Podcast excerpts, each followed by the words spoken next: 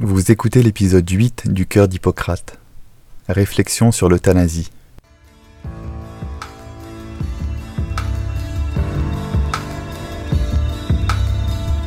Bienvenue dans ce format court du Cœur d'Hippocrate, qui a pour objectif de rappeler quelques définitions pour nous aider à cheminer plus en avant dans notre réflexion sur le sens et sur ce qui peut nous permettre de toujours mieux concilier médecine et philosophie. En ce jeudi, je vous propose d'aborder l'épineuse, polémique et médiatique question de l'euthanasie. En effet, il y a quelques jours, le député Olivier Falorni, du groupe Liberté et Territoire, a porté à l'Assemblée nationale une nouvelle proposition de loi qui permettrait à tout patient atteint d'une maladie grave et incurable de bénéficier d'un nouveau droit, une aide active à mourir, une euthanasie. Pour bien comprendre l'enjeu qui se cache derrière ce débat et ce nouveau droit, droit qui peut vite se transformer en devoir impossible à tenir pour certains soignants et pour toute une société, il faut tout d'abord rappeler quelques définitions qui nous permettront de nourrir notre réflexion et d'étayer notre opinion à ce sujet. Dans un premier temps, je vous rappellerai la définition de l'euthanasie et du suicide assisté, puis nous aborderons la loi du double effet et la notion d'intentionnalité.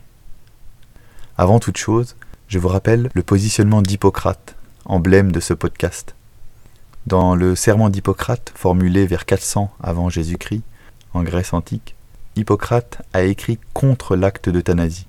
Je cite Je ne prescrirai pas un médicament mortel pour plaire à quelqu'un, ni ne donnerai de conseils susceptibles de causer sa mort. Fin de citation. Alors commençons. Qu'est-ce qu'une euthanasie? À l'origine, euthanasie vient du grec ancien, e qui veut dire bonne et thanatos pour mort. L'euthanasie se traduit donc étymologiquement par bonne mort et désignait le fait d'avoir une mort douce, que cette mort fût naturelle ou intentionnellement provoquée. Originellement, ce terme n'avait donc aucune connotation meurtrière ni péjorative car elle ne revêtait pas la même signification. Aujourd'hui, l'euthanasie, c'est l'action de mettre fin à la vie d'un patient atteint d'une maladie grave et vivant une situation jugée insupportable. Trois points importants à éclairer ici à partir de cette définition. Premièrement, l'euthanasie est la résultante d'une action. Elle suppose un mouvement extérieur au patient, la main du médecin. Le patient, lui, est dans une attitude passive. C'est un point important pour comprendre la différence avec le suicide assisté. Le suicide assisté est l'auto-administration par le patient lui-même d'un produit mortel prescrit par le médecin. Pour certains d'ailleurs, il n'y a pas de différence entre l'euthanasie et le suicide assisté, sauf dans le degré d'hypocrisie du médecin et de l'infirmière. Le médecin et l'infirmière préparent le cocktail lithique, la seringue, les tubulures, mais c'est le patient qui doit appuyer sur le piston de la seringue ou ouvrir la molette de la tubulure pour que le produit diffuse dans ses veines et le tue. Le geste final doit être fait par le patient lui-même. C'est la seule différence avec l'euthanasie. Est-ce de l'hypocrisie? À vous de juger. Deuxièmement, dans l'acte d'euthanasie, il y a continuité, instantanéité entre l'action et la survenue de la mort, ce qui est différent dans le cas d'une sédation profonde et continue jusqu'au décès, par exemple, où le médecin endort profondément son patient jusqu'à ce que mort s'ensuive. Mais il y a délai aléatoire, une discontinuité entre le mouvement d'induction du sommeil par le médecin et la survenue de la mort du patient et il n'y a parfois pas de lien de causalité. A noter que je pourrais vous expliquer dans un prochain épisode le principe d'une sédation en fin de vie et toute la réflexion à ce sujet. Et troisièmement, l'euthanasie suppose un contexte bien particulier. Le patient doit être atteint d'une maladie grave et vivant une situation jugée insupportable. Un cancer évolutif, une maladie neurodégénérative et des douleurs insupportables, une souffrance psychique ou existentielle impossible. Mais cette notion de gravité et d'insupportabilité souffre de subjectivité, dépend de la subjectivité du patient. En effet, toute maladie peut être jugée grave en soi. Cela dépend simplement du degré de gravité que lui prête le patient. Rappelez-vous du dernier épisode sur le normal et le pathologique. Le médecin et la société n'ont pas leur mot à dire sur la gravité d'un état et sur l'insupportabilité d'un symptôme. Seule la personne malade est juge de cette gravité et de ce symptôme d'inconfort qu'elle subit.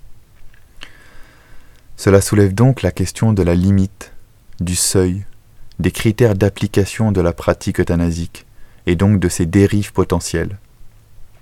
Si l'euthanasie est autorisée pour motif de maladie grave, et que le patient se juge dans un état grave, alors que celui-ci ne semble pas si grave aux yeux des doctoresses et des docteurs qui le suivent, qui a raison? Où fixer la limite? L'exemple des pays qui ont dépénalisé l'euthanasie montre qu'il peut être difficile d'espérer le maintien d'une forme d'euthanasie limitée et encadrée. Au départ dépénalisée sous conditions strictes, le domaine de l'euthanasie s'élargit. Elle devient petit à petit un acte normal et banal, conçu comme un droit. En témoignent les différentes dépénalisations pour euh, les personnes psychiatriques puis les mineurs en Belgique. Ce constat donne lieu à l'argument de la pente savonneuse, qui ne pourrait être qu'évité entièrement ou dévalé entièrement. Il est écrit ainsi par la Chambre des Lords anglaise, je cite, Nous sommes arrivés à la conclusion qu'il serait virtuellement impossible d'assurer que tous les actes d'euthanasie soient effectivement volontaires, et qu'il est impossible de libéraliser la loi britannique sans qu'elle soit détournée. Nous nous sommes également inquiétés de ce que les personnes vulnérables, âgées, solitaires, malades ou déprimées, ressentiraient une pression, réelle ou imaginaire, pour que leur décès soit hâté. Autre exemple, Elsborst, ministre néerlandais de la Santé qui a introduit la loi sur l'euthanasie en 2002, a déclaré que cette loi était intervenue beaucoup trop tôt et que les soins palliatifs, dans leur développement, en avaient pâti. D'autre part, on compte ces dernières années en Belgique une hausse d'environ 25% par an du nombre d'euthanasies, sans que le nombre de maladies graves et incurables ait augmenté. L'échec de la limitation de l'euthanasie pousse de nouvelles propositions d'extension de la loi. Ainsi, les experts font valoir que l'euthanasie active est déjà pratiquée chez des mineurs, hors du cadre légal, et notamment chez des patients souffrant de maladies d'Alzheimer. Pour prendre une autre réflexion française à ce sujet, le rapport SICAR, publié en 2012 en France, considère que l'introduction d'une forme encadrée d'euthanasie est une illusion. Je cite La pratique euthanasique développe sa propre dynamique, résistant à tout contrôle efficace, et tend nécessairement à s'élargir. Avançons. L'euthanasie a donc toujours suscité de vifs débats philosophiques, sociétaux et religieux mais elle a progressivement été autorisée dans certains pays d'Amérique et d'Europe. Voici quelques repères. Les Pays-Bas sont le premier pays au monde à légaliser la pratique en 2001. En Belgique, depuis 2002, légalisation sur certains critères, puis extension de la dépénalisation en 2008 pour les personnes avec troubles psychiatriques, et suppression de la limite d'âge en 2014. La Belgique est donc le premier pays à légaliser l'euthanasie pour les mineurs. La Suisse tolère le suicide assisté, mais pas l'euthanasie active. Le Luxembourg autorise l'euthanasie et le suicide assisté depuis 2009. Aux États-Unis, cinq États permettent le suicide assisté l'Oregon, Washington, Montana, le Vermont et la Californie. Le Canada a légalisé le suicide assisté en 2016. La Colombie a officiellement réglementé la pratique en 2015.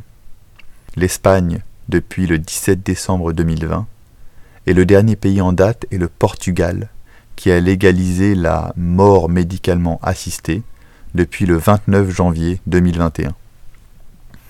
Pour étayer un peu plus notre propos, voici le positionnement de quelques instants sur la question. La Cour européenne des droits de l'homme est très réticente à ce principe. Elle refuse de reconnaître un quelconque droit à la mort par le biais de l'article 2 de la CEDH consacrant le droit à la vie. L'Académie de médecine rappelle l'article 38 du Code de déontologie des médecins, alinéa 2. Je cite Le médecin doit accompagner le mourant jusqu'à ses derniers moments, assurer par des soins et mesures appropriées la qualité d'une vie qui prend fin, sauvegarder la vie du malade et réconforter son entourage. Il n'a pas le droit de provoquer délibérément la mort. Quant au collège d'experts de la fin de vie et des soins palliatifs, la SFAP, elle rappelle bien la distinction catégorique entre euthanasie et soins palliatifs, dont le but premier n'est jamais de provoquer le décès des patients. Même si, pour soulager la douleur, il arrive aux soignants d'utiliser des doses d'antalgiques ou de sédatifs, risquant d'accélérer la survenue du décès. C'est ce que l'on appelle la loi du double effet. Loi originellement énoncée par saint Thomas d'Aquin, reprise par la loi Leonetti de 2005 et validée abondamment par le monde des soins palliatifs. La loi du double effet questionne l'intentionnalité des soignants. Quelle est l'intention qui se cache derrière le geste du médecin? Est-ce de soulager ou de tuer? L'intention est-elle bonne ou mauvaise? En phase avancée de maladie grave et en cas de symptômes réfractaires à tout traitement, le soignant peut tenter de soulager le patient, l'intention est bonne, en prenant le risque de provoquer des effets secondaires pouvant accélérer la mort du patient. La mort du patient n'est pas l'objectif fixé en premier lieu, mais un effet secondaire de l'intention initiale qui était bonne de soulager le patient. Par exemple, selon la loi du double effet, si le patient présente une douleur insupportable et qu'il est impossible de soulager par les morphiniques et toutes les techniques antalgiques connues en l'état actuel de la science, le médecin se doit de ne pas laisser son patient subir cette douleur atroce et déchirante, et il peut donc, par exemple, sédater, endormir son patient, augmenter les morphiniques, au risque que cette sédation accélère la survenue du décès, par exemple en cas d'insuffisance rénale ou d'insuffisance hépatique. Les pionniers des soins palliatifs expliquent clairement qu'il ne peut y avoir de continuité de continuum de soins entre la délivrance de soins palliatifs et la réalisation d'un acte d'euthanasie, car l'intention entre les deux approches est fondamentalement différente au plan philosophique, éthique et déontologique. Dans l'euthanasie, l'intention est de provoquer la mort, l'intention semble philosophiquement et moralement mauvaise. Dans les soins palliatifs, l'intention est le confort du patient, le soulagement des symptômes, mais jamais l'intention directe de provoquer la mort. Je vous laisse donc sur cette réflexion autour de l'intentionnalité, car je pense que c'est une des clés du débat. L'intention est une disposition d'esprit par laquelle on se propose délibérément un but. C'est une action de la volonté par laquelle un individu ou un groupe d'individus, une société, fixe le but d'une activité. L'intention, c'est la motivation qui conduit à agir ou à ne pas agir. Et parfois, il est plus difficile de ne pas agir. Alors, quelle intention se cache derrière nos masques? Quelles intentions se cachent derrière nos gestes, nos regards? Une intention de mort ou une intention de soin? Merci pour tout ce que vous faites mais surtout pour tout ce que vous êtes.